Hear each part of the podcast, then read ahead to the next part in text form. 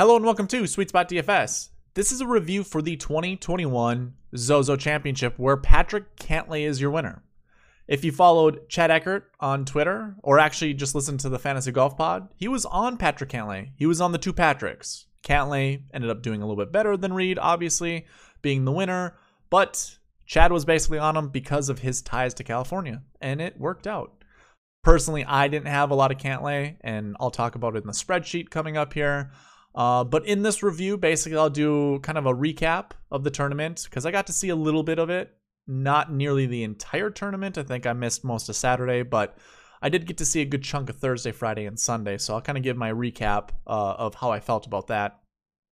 And then we'll talk about a lot of the stuff I did in the strategy video. I only had one this last uh, this last week and it encompassed basically the course fit, kind of went through stats. I incorporated a new section of the spreadsheet just looking at all of last week's stats and kind of combine it with the last week bucket. So we'll talk a little bit about that.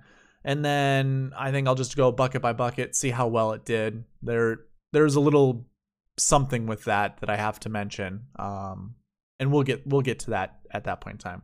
So timestamps are in the description. You can certainly get to there uh, to those there, or you can use the chapter mode, which is the red progress bar on YouTube. If you go ahead, hover over that, or click and drag, you can get to any part of the video. It, it pops up. Those are where the timestamps are. So it's super nice uh, feature on YouTube. Go ahead and utilize it to your full advantage. Let's go ahead and get in the spreadsheet. Um, I'm going to go ahead and start talking about the results first. I did have the recent form tab up, but Patrick Cantlay won at 23 under. Now, I didn't say anything about what my target, what I thought the target score was going to be. 20 under seems to be pretty typical. There is something to be said too with perfect conditions because that's exactly what these guys had throughout the entire week. Basically, perfect conditions not only were they at a country club where they manicure the golf course absolutely perfectly to begin with, but they really didn't have to battle any weather elements. So it wasn't very windy. Uh, I can't remember what the biggest wind day was. It could have been Saturday. It might have been Sunday. I don't really recall what the broadcast said. Um, but it was one of those two days. Thursday and Friday were just prime scoring conditions. So really, and and there wasn't one stack over another. So there wasn't like an AM PM stack or a PM AM stack. It was pretty even keel throughout the entire time, especially with a limited feel like this using holes 1 and 10, you know, going off of of both of the holes. It people weren't on the golf course very long or the golf course didn't have people on it for very long, I should say. So if I were to go back in time, I would have said target score would have been around 20 under. It looked like, you know, the the PGA Tour pros they were just firing on all cylinders Thursday Friday. It really looked like it could have been a 30 under winning score, but really I think when it comes to Saturday and Sunday, Saturday a lot of the top guys are trying to protect their their scores. They're not really going super low. Um, and then obviously on Sunday, usually your leaders are just trying to not lose the tournament more often than not. And in this tournament, Patrick Cantlay was the guy coming from behind. Like he was, he had to make up a lot of ground in order to win this. So he was just full lights go all the way through hole 18. While it looked like Rahm and JT kind of faltered a little bit because it seemed like they were trying to protect a lead. So I don't know what was going on there. I mean, obviously JT was firing on all cylinders most of the most of the tournament, but when it came down to Sunday, he had a lot of wayward shots that were just I have no idea what caused them. Uh, it looked like honestly, I, I picked Rahm to begin with, and it looked like it was going to be Rahm's week, but he also choked towards the end. I mean, there was a shot he tried to hit on 12, I think whatever that par 5, the the first par 5 on the back 9. Um hole 11. So, he tried hitting a draw into the the pin the pin position was on the on the front left or it was middle left. But you wanted to draw into uh, Sunday's pin position. And he just he he ended up 40 yards short. So I have no idea if he mishit it didn't even look like he did. He he looked like he was posing. So I have no idea what happened there. But he ended up making par when JT drove it into the crap.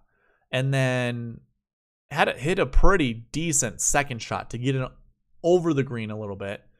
Um, his tee shot hit the penalty. He found penalty on this tee shot. Second shot went over the green, chipped up, and one putted for a par. While Rahm hit his drive in the middle of the fairway, hit an iron shot, a crappy one, into the bunker short left. Again, 40 yards short of the green. And then chunked that one out, had to chip up, missed his putt, uh, and then made the putt for a bogey. Like, really, Rahm should have won this tournament. And and tall tall credit to JT, he should have won this one as well. But if there were, if we were to look between the two, Rahm had most of his game going. Like it didn't look like he had any weaknesses happening. And even that one shot that I was just telling you about on hole 11, it didn't look like a terrible shot. And then Rahm just followed up by well, I think he followed that hole that hole up with another bogey. But really he he wasn't missing nearly the same as JT. JT was just it looked bad. Um, but either way, Patrick Cantlay held his ground. Well, first of all, he surged up the leaderboard and then held his ground again, primarily because he was all lights or all systems go the entire round um, and finished out very strong. So kudos to Patrick Cantlay. In his post game uh, interview, he talked a lot about how comfortable he was there. He even talked about how the overcast weather was perfect for him.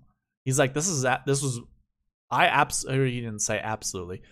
He's like, I love this weather. I love overcast. I know some people really don't, but that's that's kind of what I like. So I don't know if it's something to think about going further. Probably not. Uh, but I mean, if we don't have sunny days and Cantlay's playing in California, why not? You know, like I don't know. It it seemed. I mean, it, by the way, I have to mention this too. Cantlay was hitting fades into holes where typically you don't really see him hit fades. He primarily hits a draw, but he was hitting fades into the into the holes, and they were they were really nice. Like they were crisp. So something to take note of. If he's really shaping his shots, um, and he's got really good control, which it looked like on Sunday. Watch out. He's a good pick for the Masters. Okay. So that was kind of my recap of the tournament. I I saw most of it Sunday, so that's kind of what um we're going to go with there. Um so let's go ahead get into the spreadsheet. We typically always start with the recent form tab. So I now I have this this podcast on audio only, so I'm gonna I'm going to explain it for them. Here, I typically like to look at the $1 short game winning lineup versus the optimal lineup.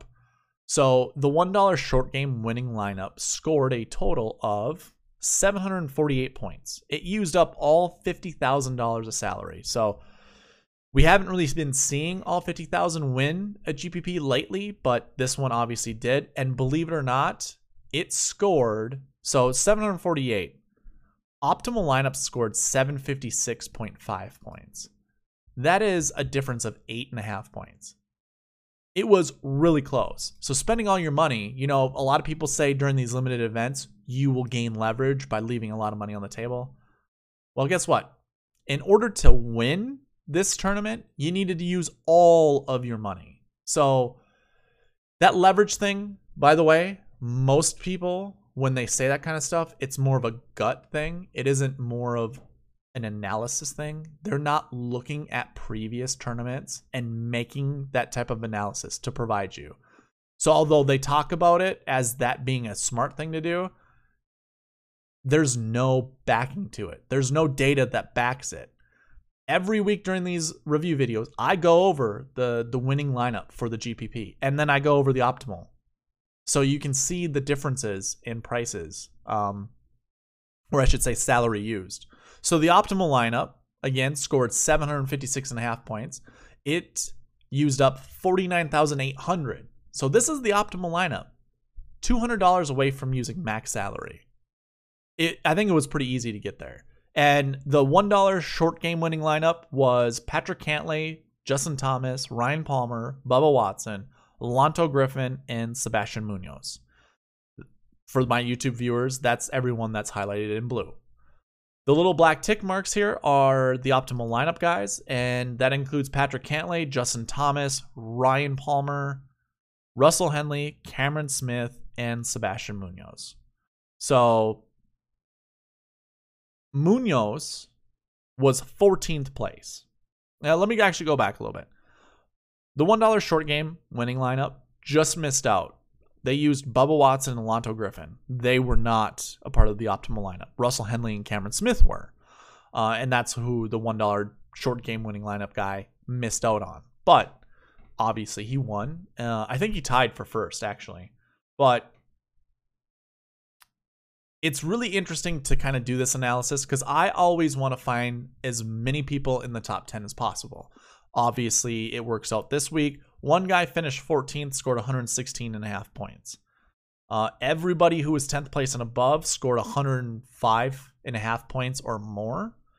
Um, but you have a bunch of guys here that are after 10th place that scored more. So sticking to just all 10th place finishes, not necessarily um, the route to go, but it's also simpler because we don't have DK points that we can go back to 2013. Obviously, we can do those types of uh, calculations looking by hole by hole, tournament by tournament. Over time, I think I can get there, but at this present moment, it's not it's not easy to do that. So I will always be looking at top 10 results. And really, if you did look at top 10 results, you could put up a decent lineup. I mean, you could have scored four and a half points less if you went from Sebastian Munoz to Cameron Champ. Uh, so it would have worked out regardless if you, you know, went all top 10 guys or not. Either way, that is your optimal lineup versus $1 short game winning lineup. Very close. Uh, the winner, pretty spot on. So let's go into something. Actually, let's talk about the bucket system. Uh, I actually want to go to the 2021 DK page first. So the bucket system, if you guys follow me during the review video, I highlight names with two bucket numbers, basically. The first bucket number you see is the last year bucket. And that's always one through six, numbers one through six, one being best, six being worse. Then the second bucket number is the last week bucket, and that is again one through six, one being best, six being worse.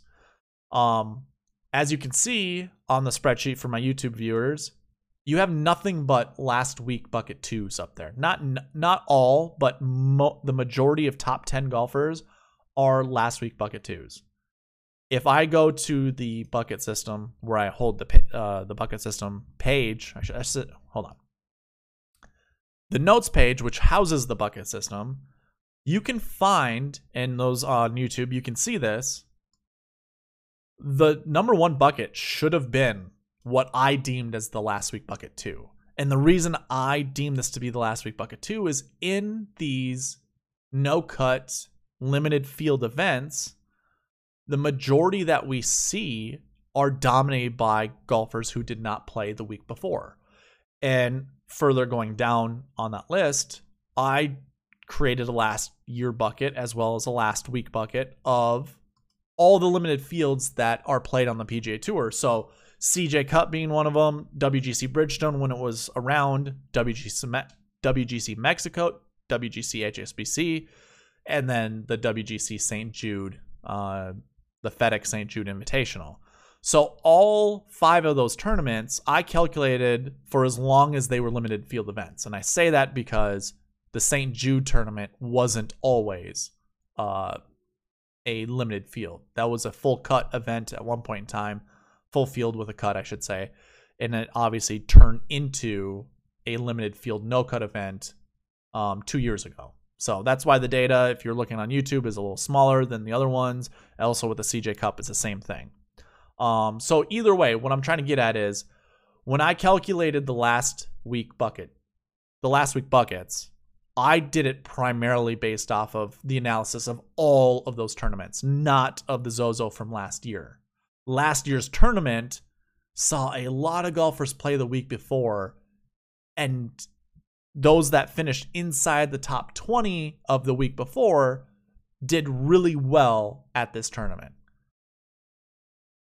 Same thing happened with this tournament. Um, if I were to go ahead, let me hide this information.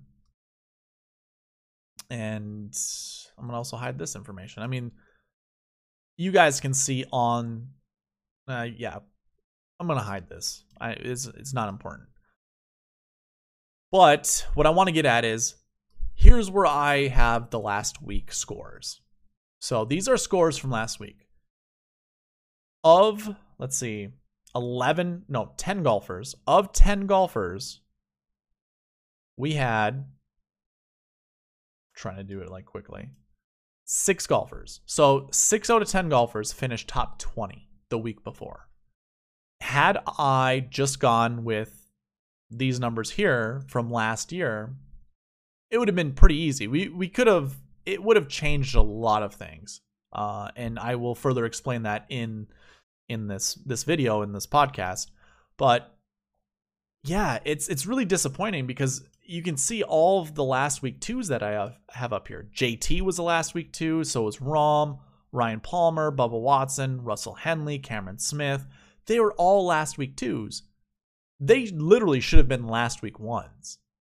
Uh, and that was primarily, again, talking about last year's Zozo Championship, where we saw a large majority of golfers finish inside the top 10 had a top 20 finish the week before. So, unfortunately, I didn't go that route. I went with a comprehensive analysis over all of the la- the limited field events.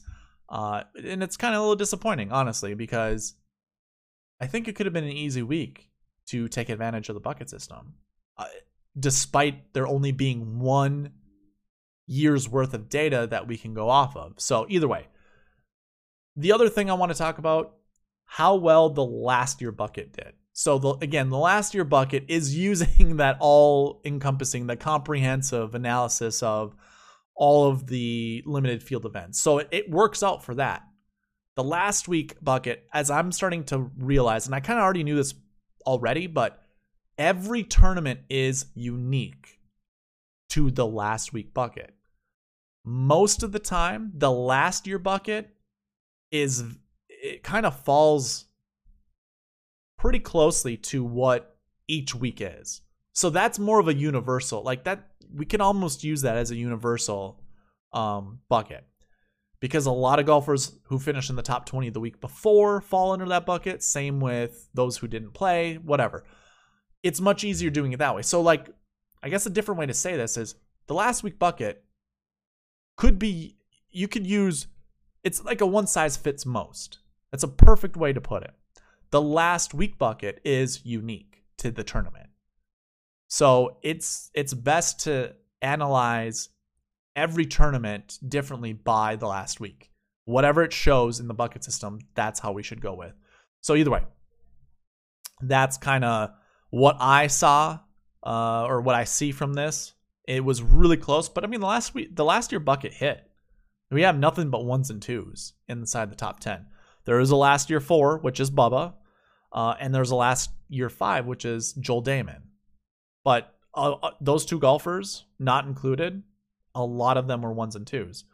And really, if I open this back up so we can see who the optimal lineup was, you have Patrick Cantlay, who was a 1 3, Justin Thomas, who was a 2 2, which should be a 2 1, you know, again, if we're flipping those buckets. Uh, Palmer was a 2 2. He should be a 2 1. Bubba, uh, he's not in the optimal. Russell Henley was a 1 2, should be a 1 1. Cameron Smith was a 1 2, he should be a 1 1. And then Sebastian Munoz was a 1 2, he should be a 1 1.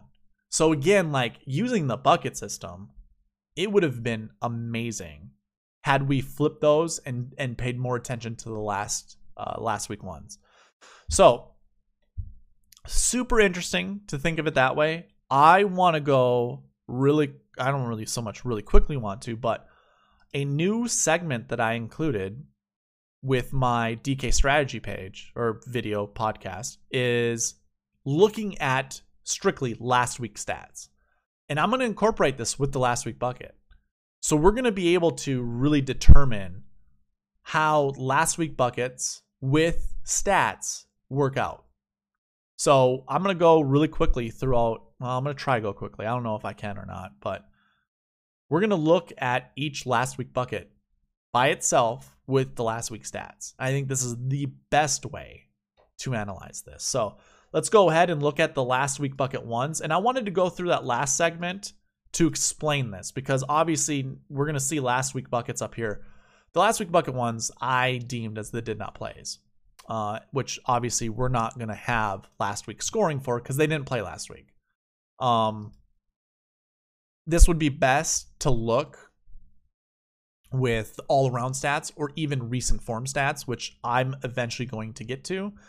But you can see what I have this sorted by result from top to bottom. Um, a lot of these, again, this should be the last week bucket two golfers. Like, this is the pool of last week bucket twos. They should be. Um, and three of them finish inside the top 20 all of them being the expensive golfers. So this would have been kind of really easy to pinpoint because look at the rest of the golfers. They're all seven or they're 6K and below, basically, or I should say 6,300. Let me sort it by salary. So you would have Webb Simpson at 9,700, Patrick Reed at 96, Tony Finau at 95, Tiger at 9, Phil at 7.5, and then everyone else is 6,300 and below. And guess what? All those 6,300 and below, not even worth a play. So if we were looking at these golfers here, the five that aren't 63 and below, you had Webb, Reed, Finau, Woods, Mickelson. If I were to tell you you needed to pick two golfers out of that, I think it would be pretty easy for you to, you know, make a pretty decent lineup. At least you can fade a lot of those guys together. And in all honesty, you would have wanted to fade everybody because None of them finished inside the op. No one were. No one was inside the optimal lineup, and nobody was also. They weren't a part of the one dollar short game GPP. So something to take uh, account for that. But let's go ahead skip last week bucket one again. Should be last week bucket two, but I made that mistake. Uh, so let's get into the last week bucket twos. Um, so these are golfers who finished top 20 the week before. You can see that on the screen. Everybody top to bottom, one through 17th place. Uh, and we had 18 golfers in this bucket. Now, if we go back to the bucket system and look at the top 10 from last year, seven of our top 10 golfers fell under this bucket. Seven. Now, I can also go up here and look at top five finishes. Two ended up finishing top five. So when we go back and look at this last week bucket, uh, and if I were to go by DK points, well, actually, let's go by result. We actually had six golfers finish inside the top five. Six. And many of them were uh, were in the optimal lineup. Now, those six also turn out to be 10, the top 10 as well. So the top five and top 10 buckets are going to look the same for the last week, that is. Um, but let's go ahead and look at the salary top to bottom. Uh, Xander Schauffele was your top guy, and for salary, he finished 17th place. He scratched and clawed his way back up to 17th place. He was doing really terrible on Friday and Saturday. Um, but when we look at the rest of the guys, Jon Rahm JT, like I was really on Rahm, and a lot of it had to do because I liked him the best out of this pool of golfers. Not to say I didn't like JT. Like that's not me saying I don't like JT, but my convictions were with Rahm. And Rahm scored 80 Oh, I'm sorry. Then we're not looking. Uh Rahm scored 130 points for this week. He scored 133 last week. What's really funny is JT outscored Rahm last week also by three points. Now JT score outscored him this week by three and a half points, but really weird to see that kind of correlation right there. That's that's amazing. It's interesting. Xander scored over 100 points yet again. So honestly, Xander scoring over 108 didn't do terrible. You know, I don't think you could make a lot of money rostering Xander at his roster spot. Maybe you could, maybe you can't. Uh, I didn't really look into it, and I don't think I want to for this recap. Um, but, anyways, let's go ahead, go a little bit further into that. I don't want I don't want to stay on on what I was just talking about. Um, I want to go kind of left to right with these. So DK points, your top scorer was Jason Kokrak last week, followed by Xander. And then Tyrrell Hatton, Russell Henley was your fourth scoring guy from last week inside this last week bucket two uh, pool of golfers. So I want to clarify that. We're only looking at these 18 golfers, which are considered in the last week bucket two. So this is a pool of golfers inside the last week bucket two. We're looking at DK points from last week, and it's top to bottom. So Kokrak, Xander, Tyrrell Hatton, Russell Henley. Henley finished third last week with 118 points or 112 and a half points. He's finished fourth this week with 116. So really riding out that form, uh, it would have been really, uh, I mean, we, if I didn't, I didn't, I didn't roster a lot of Russell Henley. I should have. He was the 16th ranked guy in the in the uh, S the sweet spot rank, and in this bucket, he was the second ranked guy. Man, that hurts. that hurts a lot. And also, this SS rank is largely dependent on both the last year bucket and last week bucket. Again, these should be last week bucket ones. So I don't want to confuse everybody by continuously talking about, you know, jargon that you might not understand or know just yet. But again, the lower the number, the better. So we want them to be ones. These guys should have been ones, but I made the mistake in basically giving them the wrong number based off of my analysis. So again, these guys should be lower numbers, which would have really increased their ranks. Um, but I feel kind of stupid not playing a lot of Henley. Uh, a lot of me just felt like he can't do it again. Um, but really, everybody in this bucket. Oh my god, like I almost feel sick not playing any of these guys.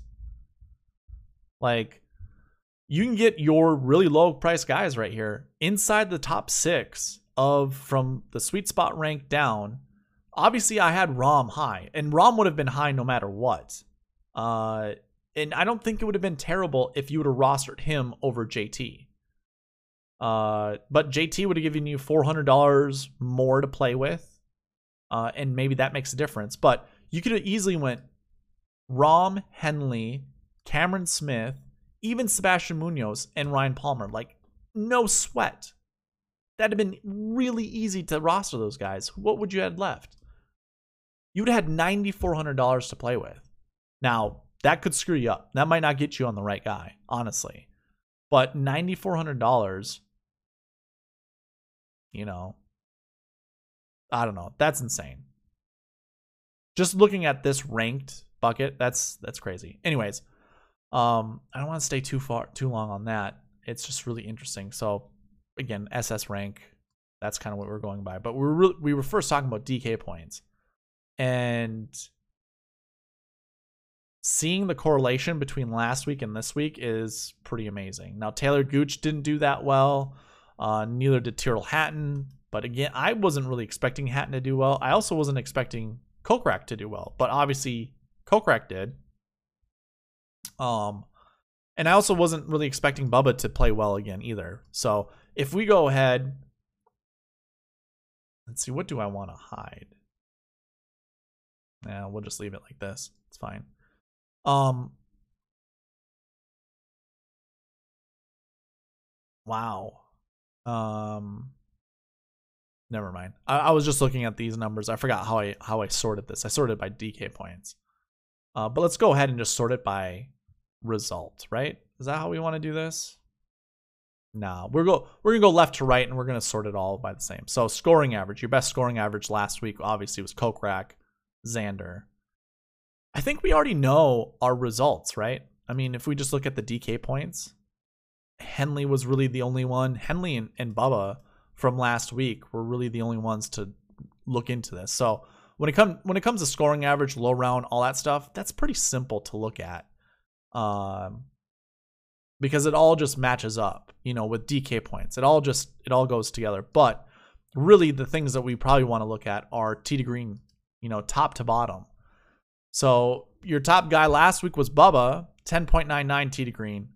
He had negative putting stats. In fact, why don't we do this? Let's just go straight by putting right away. No, no, no, no. What I want to do is filter this out and let's go less than and equal to 0.5. I think that's that's decent. Let me know in the in the chat if you think it should be zero, because a lot of people want negative um, putting stats, and I don't really think negative putting stats is really the way to go. Uh, I do think having a little bit of a positive and going low would be the way to do it.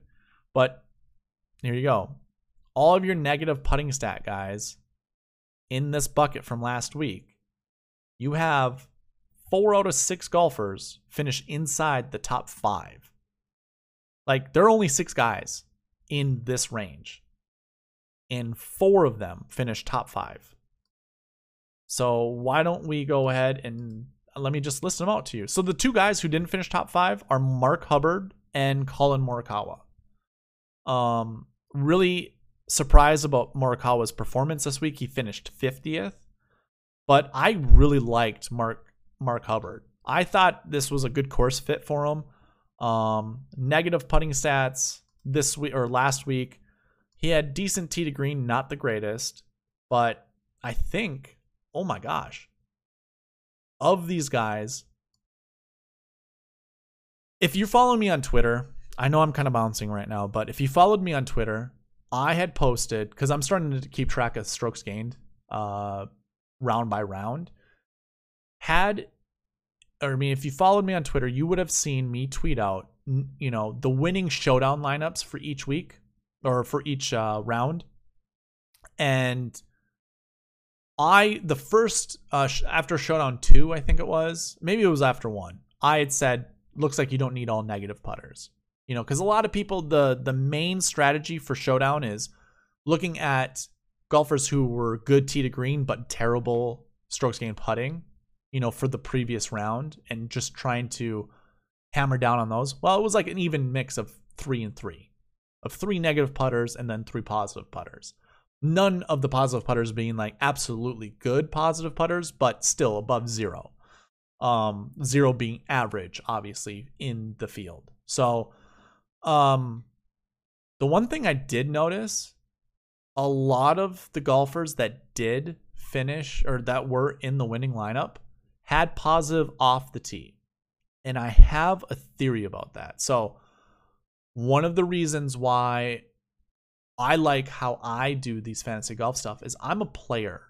You know, I'm a competitive player. I'm thinking about why, you know, certain golf courses are good for certain golfers. You know, I'm thinking about my competitive mindset. Off the tee provides the most confidence. Now, you could argue and say putting does, but I I would disagree. Putting is more of a disappointment. You know, like if you miss a five footer, it's like, really? Come on. If you snake a 30 footer, you're like, that's right. I knew how this was going to go in. Like, you're not really thinking, I'm going to make every single putt. A lot of the times when it comes to putting, if you're on a streak, you're like, oh God, I hope I don't miss this one. Now, some people are, have different mindsets, but for the most part, it's it's more or less, you know, can I keep the streak going? Whereas off the tee, if you're free swinging and you're finding fairways, there isn't anything more confident. Like it doesn't add. It's just so good. Just think about it. If you're hitting the ball really well off the tee, every time you go up and you tee it down, you really don't have that worry the ball's going to go wayward. Now, sure, you might lose your focus for a little bit and you do go wayward. The next tee shot, though, you're more likely not going to. You're going to get right back into focus of things because you've just been swinging good the entire week. So I'm going to include that when I'm doing my analysis of, of showdowns. But also for this, look at the off the tee numbers. You know, Justin Thomas 0.97, that was probably his worst off the tee performance and might be worth something to look at going forward. I don't know what his off the tee stats were. I should have included it um, for this week, but Um, now that I think of it, I didn't. I haven't recorded round four stats yet. Um, it would be interesting to look at, but needless to say, off the T stats for those top four guys in this, you know, of the negative putters from last week's last week. I'm sorry, last week's uh, golfers in the last week bucket two for this tournament. That's a mouthful. I had to figure out how to say that easier. Um, it it it proves that off the tee is is one of those good stats to look at. Okay, that was kind of long. Uh, a lot of data to really go through and I don't know exactly how long I should be looking into this data, but I thought that was really interesting um, to look at that information. Another interesting thing too is how well these guys were around the green last week. Now I'm guessing a lot of these guys having negative putting stats, it just makes sense that they'd be really good around the green. Same with Henley having negative around the green stats, he was really good with putting. So maybe it kind of goes hand in hand, maybe it doesn't. Um, but super interesting nonetheless. All right, let's go ahead and look at last week threes. Um, I don't want to stay too long there. Now, this bucket had 17 golfers in it, four or two of which finished inside the top 10, four finished inside the top 20. This is where Patrick Cantlay resides in. He was in this bucket. Uh, I can tell you right now, the scoring average did not look good for them. And these are golfers who finished 20th to 40th last week. Uh, I should say 21st to 40th last week. Um, I guess we can. Yeah, I'm trying to look at see if anything in the scoring department, DK points, scoring average. I should really just say round average, but scoring average, low round, rounds under 70 and their percentage did not look good, you know, for the top guys. So I don't think it's really something to look at there. But we can look here and try to figure out why some of these guys did well, or really just the top two guys. Um, I mean, that's not even the right way to look at it. Because if I'm gonna go off the tee and then try to find our negative putters, you know, like Rory's at the top, 6.13 off the tee last week, and then one positive 1.58. So maybe that's a reason not to like him. I mean, his approach was awful last week. And that's another thing too, like approach. If you can't hit your you, if you can't give yourself good birdie opportunities, uh it's that also hurts the confidence. So, negative approach stats probably also something to look at. Um but let's see, our positive Let's go ahead and look at our positive off the tee and negative putters. Man, I don't know I'm to really do this, but I think I can go like this and it would be easy to follow. Okay, so right away, Danny Lee, Adam Hadwin, those guys don't fit the mold. Neither does Hideki Matsuyama. Um, you know, and like Danny Lee and Adam Hadwin had good off the tee stats last week, so didn't really work for the last week bucket three. In a way, what I'm trying to do when I'm analyzing this is I'm trying to find something that is pretty standard, you know, for each bucket. Because that would be amazing, wouldn't it? If we could find something that just stands out for each bucket and trying to find the optimal lineup. I mean, I, I feel like this is one of the pieces yet to be discovered is comparing last week's results with their, I mean, like their score with their strokes gained and then seeing what it looks like going into the next week. So I I feel like there's a hidden gem somewhere in here. Um, but we do have varying results. And honestly, you know, looking at the top two guys, Cantlay and Dahmen, they almost couldn't be opposites. There isn't one thing to look at for each of, you know, either of them. Cantlay had really good off the tee stats. Dahmen did not. I mean, Dahmen was very he was very even keeled throughout all of his stats.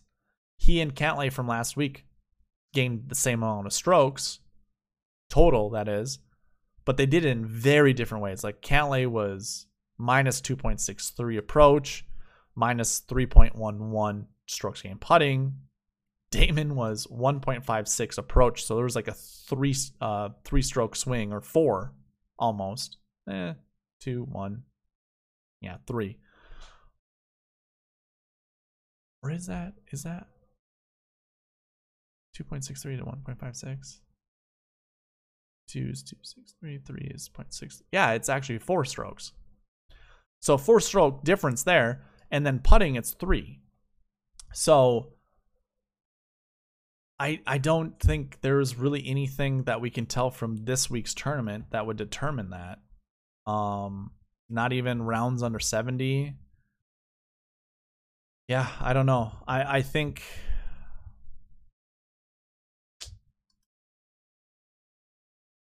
I really don't know. I mean, Rory McIlroy scored more points than Joel Dahmen, And he fits the same mold as Cantlay, minus the putting. But it's pretty much the same. Off the tee, both guys were positive, look good. Um, even Berger. So maybe it is off. I think it might be off the tee and, and negative putting, honestly. It it could be something like that. And if we do that each week, let's go ahead and see what last week fours are all about. See if that has the same the same weight, the same merit. So we'll go by DK points, which already is. Um and oh my god. So this range would be golfers who finished between 60 and 80th place, 61 and 80th place. Um I could see this bucket changing a little bit. It could go a little bit lower or it could go down to fives. I'm not I'm not positive, but it does not look like off the tee and negative. Everybody except for Andrew Landry is positive or negative. Andrew Landry and Dylan Frittelli. Those are the only two golfers that were positive off the tee and negative putting. Everybody else was negative off the tee. I'm sorry, Nick Taylor is a part of that group as well. Um, So Corey Conners scored the most points in this bucket. He had 109.5. His tee to green game was minus 4.98 last week. 0.87 off the tee. That's minus 0.87. And then minus 1.88 approach. He's negative in every stat category. So really, it might just be coming down to looking at course fit because when it looks at stats, it doesn't add up. And Noren was second in DK points and he was worse. He was minus 16.21 strokes gained tee to green. You can't get worse than that, really, um, of someone of his caliber. But his off the tee was bad. His approach was bad. Around the green was terrible. There probably needs to be more of an investigation as to why his numbers were like that. Um, I'm not sure. But then Frittelli was third, and he follows that same description that we were kind of talking about with off the tee with negative putting. So I don't know. Let's see what uh, our last week fives look like. Um, trying to see if I see anything with, you know, the lowest round of the golfers last week to in correlation with their um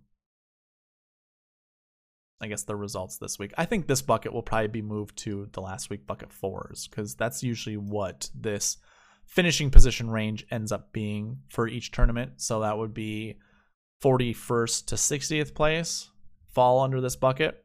Um, so obviously DK points from last week were better. Same with scoring average. Uh, rounds under 70, not so much. Same with their percentage.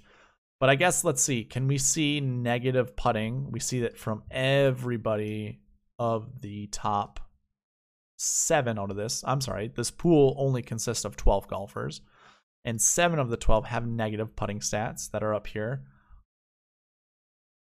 And four of the seven have positive off the tee. Justin Rose doesn't, uh, and he scored 104.5 points. Kevin Kisner doesn't. He was at minus 0.19, so he was close. Uh, Kevin Na doesn't fit that mold either. He was minus 0.74. So very close to even, almost positive. But Carlos Ortiz, Byung Hun An, Scotty Scheffler, all positive off the tee last week with negative putting stats.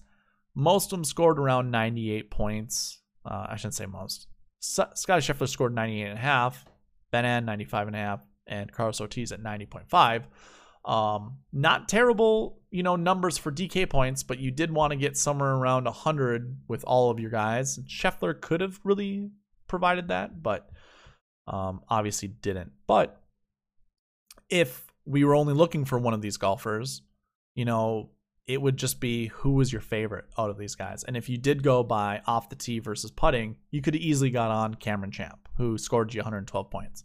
And that would have been a, a decent substitute for one of the guys in the optimal lineup that was around 7K. You still would have beat the $1 short game GPP. So, um, yeah, I think that's going to conclude the last week analysis because uh, Jason Day brings up the last week sixes. He finished 60th place. That's why this bucket system works. Like, I know he withdrew last week and that's why he falls under that bucket. But for the most part, either way, it just works. Like, the last week bucket just highlighted that. So, really, of golfers inside the top 10 of DK scoring, like Tony Finau doesn't have stats because he didn't play last week. Um, but out of all of them, only one golfer did not have positive off the tee stats, and that was Cameron Smith at minus 0.96. Of these golfers, there were only one, two, three, four. So four out of nine golfers did not have negative putting stats and that would be Ryan Palmer, um, Sebastian Munoz, Russell Henley, and Cameron Smith. Now, Cameron Smith did the opposite. He has negative off the tee, positive putting. wow, excuse me. Henley was really the only one that was a little different. You know, like he his putting was off the charts last week, and I'm um, I wouldn't be surprised if it was off the charts this week as well.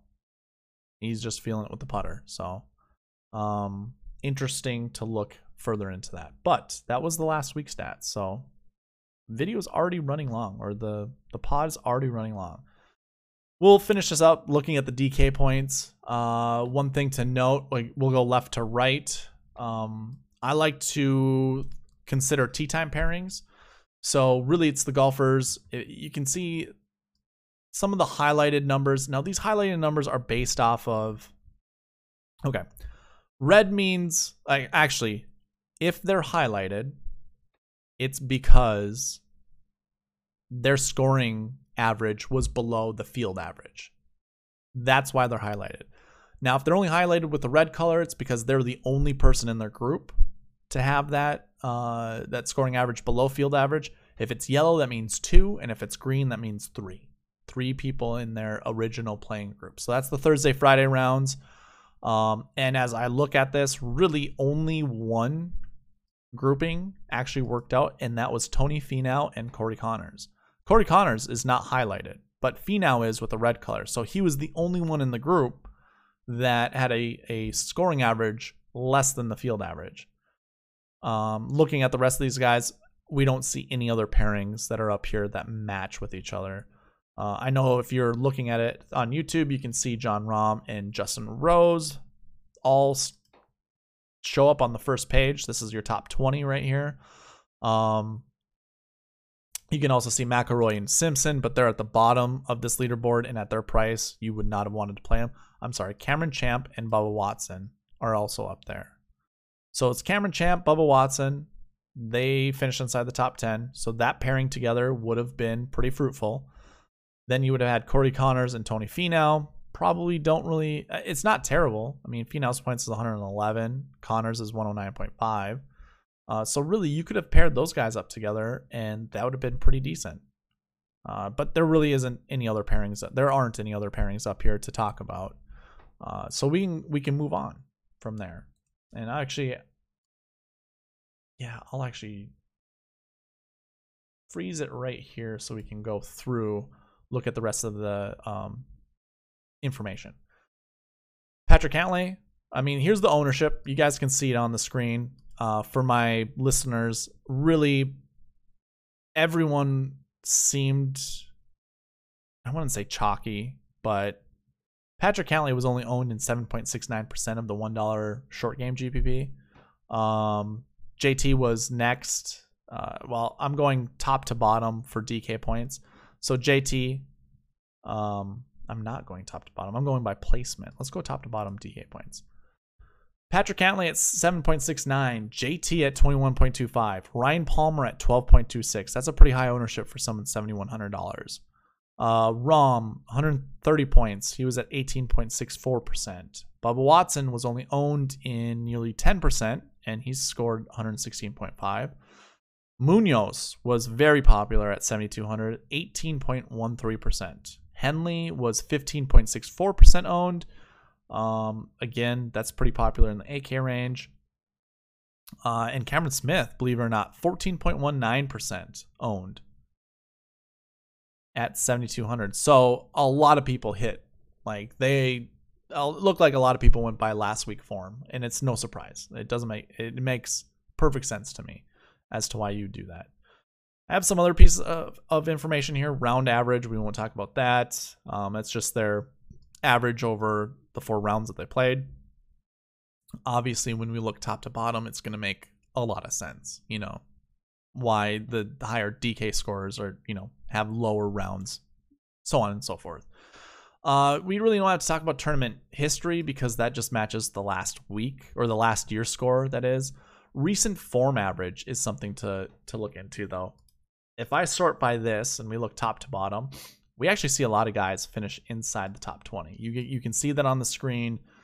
Uh, for the listeners of the top 20 guys, we really only have what is this? Four, five, six golfers who didn't finish inside the top 20 this week that were the top of the recent form. So this is just sorting from best recent form down to the bottom. Uh, again, six golfers out of 20 did not finish top 20. So recent form coming in this tournament really mattered. Looking at scoring average, um, it would have got you on certain guys like Justin Thomas, Jon Rahm, Patrick Cantlay, but that's it. You know, it would have been those golfers, and you had to have picked between Rahm or JT. You wouldn't have really put those two together with Patrick Cantlay. So, scoring average, and this was throughout all of last year's scoring average. It's not included. It doesn't include this um uh this year's scoring average. So I know that has to be updated, but in time, definitely in time. Differential is just their scoring potential. So the higher the differential, the better scoring opportunities they have, uh, or the better opportunity they can go really low. You don't see anyone really inside the top 10. Um, you see Ryan Palmer at the bottom here and Jon Rahm. And those are the only two guys that are worth mentioning. So that really didn't hit. That didn't play. The number of rounds under 70, the percentage of rounds under 70, it's not terrible. I mean, you've got the winner, you've got the two second places, but of the guys in the top 10, that's it. So that really didn't hit either. Not looking at that. Overall bent, we have Jon Rahm at the top. He is the top overall bent grass golfer in the field, and he finished second place. Uh, we do have JT and Patrick Cantlay up there inside the top 20. So we could find three golfers. Yet again, had to choose between uh, Rahm and JT. So that's pretty challenging, pretty difficult. And I guess if I were to rank by, you know, just the result, looking at everybody at the inside the top 20, none of them, zero percent of these golfers had a 0% top 10 bet percentage, which means of all of their all of their rounds played on bent grass golf courses, absolutely nobody, I should say, how do I word this? Everyone had at least one top 10. Um and that's that's interesting and important to talk about because if we were to go ahead and just look at all the golfers that have 0%, which there aren't many, but none of them finish inside the top 20. So that's that's an important um, thing to to mention. But once we go past there, um, I mean, maybe this is just how you X out these guys. Like one surprising name, maybe two. Harry Higgs. Second guy was Tyler Duncan. Neither one of them have a top 10 finish on bent grass golf courses. So that's super interesting.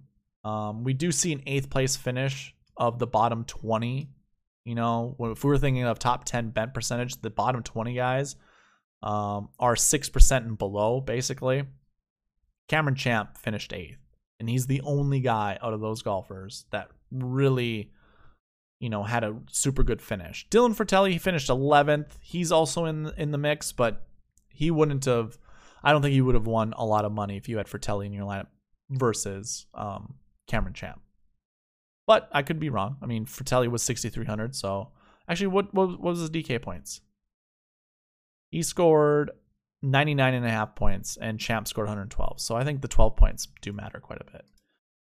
Looking at the top, or I should say the 2020 Bentgrass averages, Xander Schauffele was your top guy, but then followed by JT, Jon Rahm. You also have Cantlay up there. Corey Conners is up there as well. So maybe that's something to look at. But overall, looking at Bentgrass uh, golfers, going by average finishing position wasn't really the absolute um, best way to go about this. Um, so something to think about, to consider, but for the most part, not something to totally go on. Uh, and usually that's how it is week in, week out. So the next part, I'm just going to go through this really quickly. Those watching on YouTube, I recommend just pausing it. However, for those listening, I'll give you a couple names. I'll just go through. We're going to go strokes gained, tee to green, and we're going to go left to right on the stats I go through. So we're going to talk about tee to green, off the tee, approach, around the green, putting, green and reg, proximity, birdie or better. And all I'm going to do is highlight how many guys finish inside the top 10 by sorting this, you know, from top to bottom. And so I'm only going to be looking at the top 20 golfers so i am going to let you know of those top 20 golfers for each of these stats, which one finished inside the top 10 or how many finished inside the top 10. Because again, the the reason I do it this way, when you hear certain people in the industry say, we really want to be targeting guys, you know, hitting off the tee, or we want to target guys that are best in tee to green.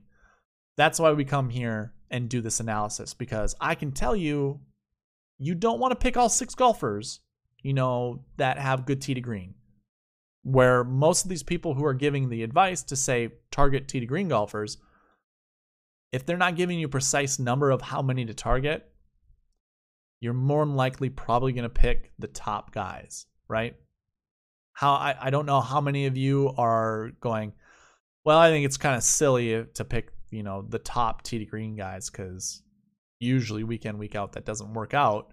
But in case you aren't one of those people, here's proof.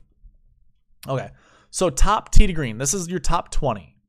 Uh, it's from Tony Finau down to Joaquin Niemann. You know, when we're looking on the screen, we have Bubba Watson, Jon Rahm, JT, Russell Henley as the only golfers. So 4 out of 20 golfers, tops of tee to green, finished inside the top 10.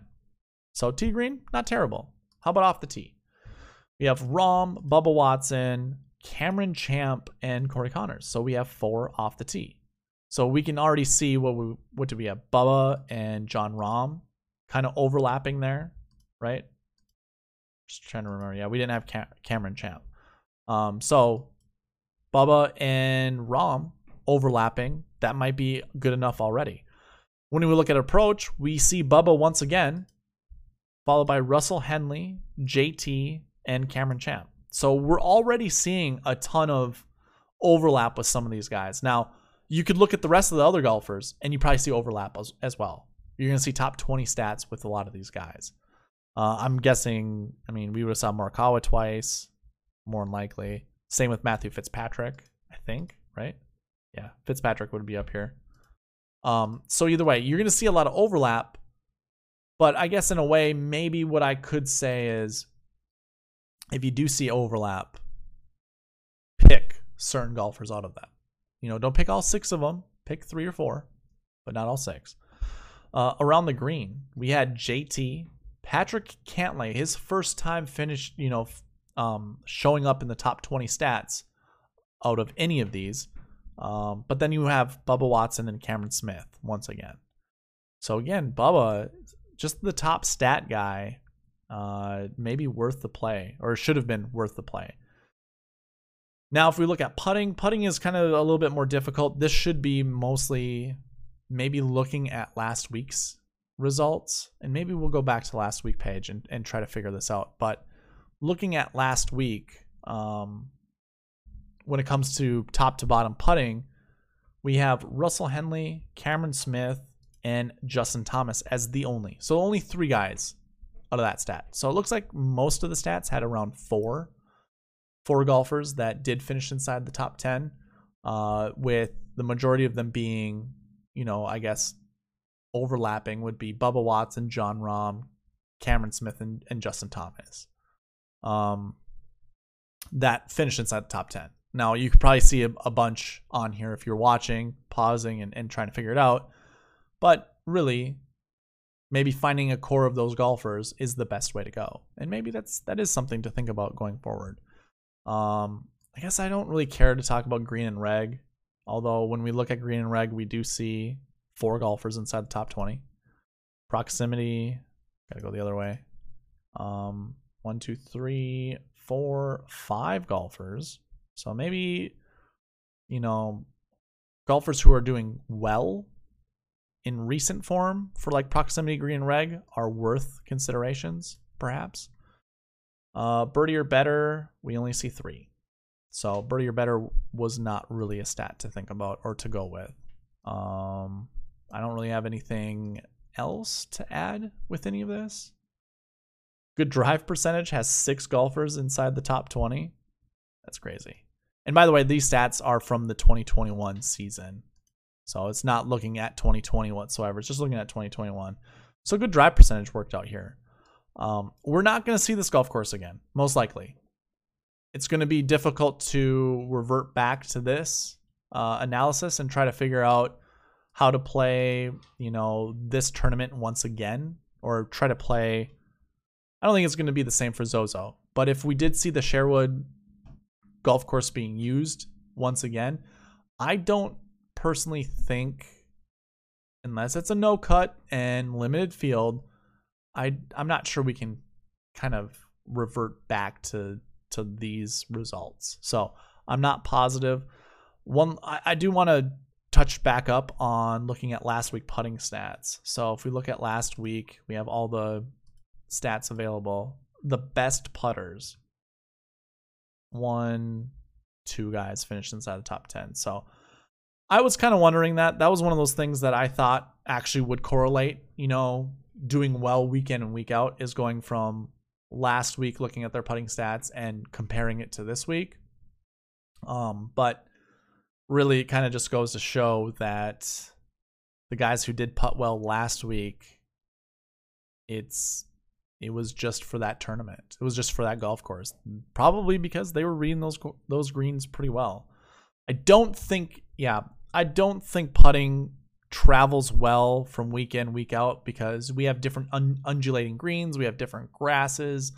Um, different pin positions. You know, some are tucked well behind bunkers where you have to hit shot shapes into them. So putting might be, you might have longer putts at certain courses versus others. And again, speed of the greens matter, slopes, that kind of thing. So yeah, putting is probably one of those that's a little bit difficult to go back and forth or, or to carry with you going forward. But how did off the tee do? Pretty good. And that makes sense. Um, for the listeners, what we had one, two, three, four, five, six guys inside the top 10 with off the tee from last week. How about tee to green?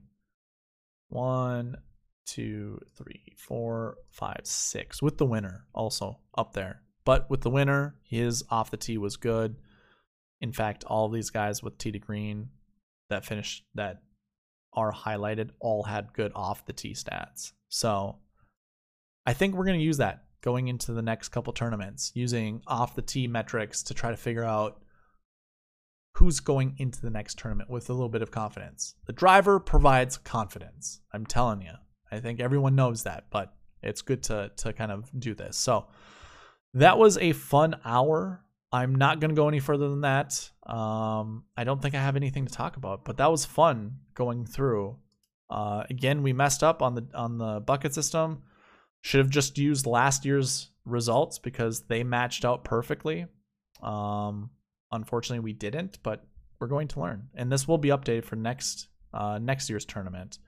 So we won't really use any of these stats here. Probably not worth it. uh, since we've already proven that it didn't work.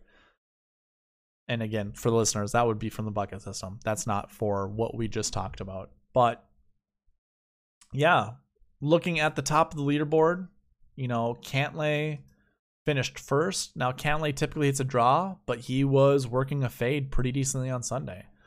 JT hits a fade. Rahm hits a fade. Palmer hits a fade. Now, Bubba is interesting. He can shape in both directions, but he typically has issues hitting a draw, and that would be a right-hander's fade. Um, but I think he was he was shaping shots pretty well this this week. Henley hits a fade. Cameron Smith hits a fade. Cameron Champ hits a fade. Corey Conners hits a fade. Tony Finau hits a fade. A lot of these guys, their preferred shot shape is a fade. Really, the only person is Cantlay. That was kind of surprising. Cantlay and Watson, really, but you know, when we think about the course fit, Strokes Gain Capping on Twitter said that he thinks a buttercut is the preferred flight. And sure enough, it looks like, you know, more holes had fades than not. And the ones that didn't matter, remember, we always have to, uh, rule of thumb is just play a fade if it doesn't matter. So we had way more fades. The draws just weren't that important, honestly. Um, and it shows on the leaderboard. So that's the last little bit. Uh, hopefully, you enjoyed the review. And thank you for watching. Please leave a like, comment, subscribe, all of that good stuff. I'll see you probably just for a DK strategy video for the Bermuda Championship. So, not going to do course fit, I don't think, and not going to do stat fit or recent form. It'll just straight be, uh, it'll only be strategy. So, look forward to that on Tuesday, and I'll see you then. All right. Bye.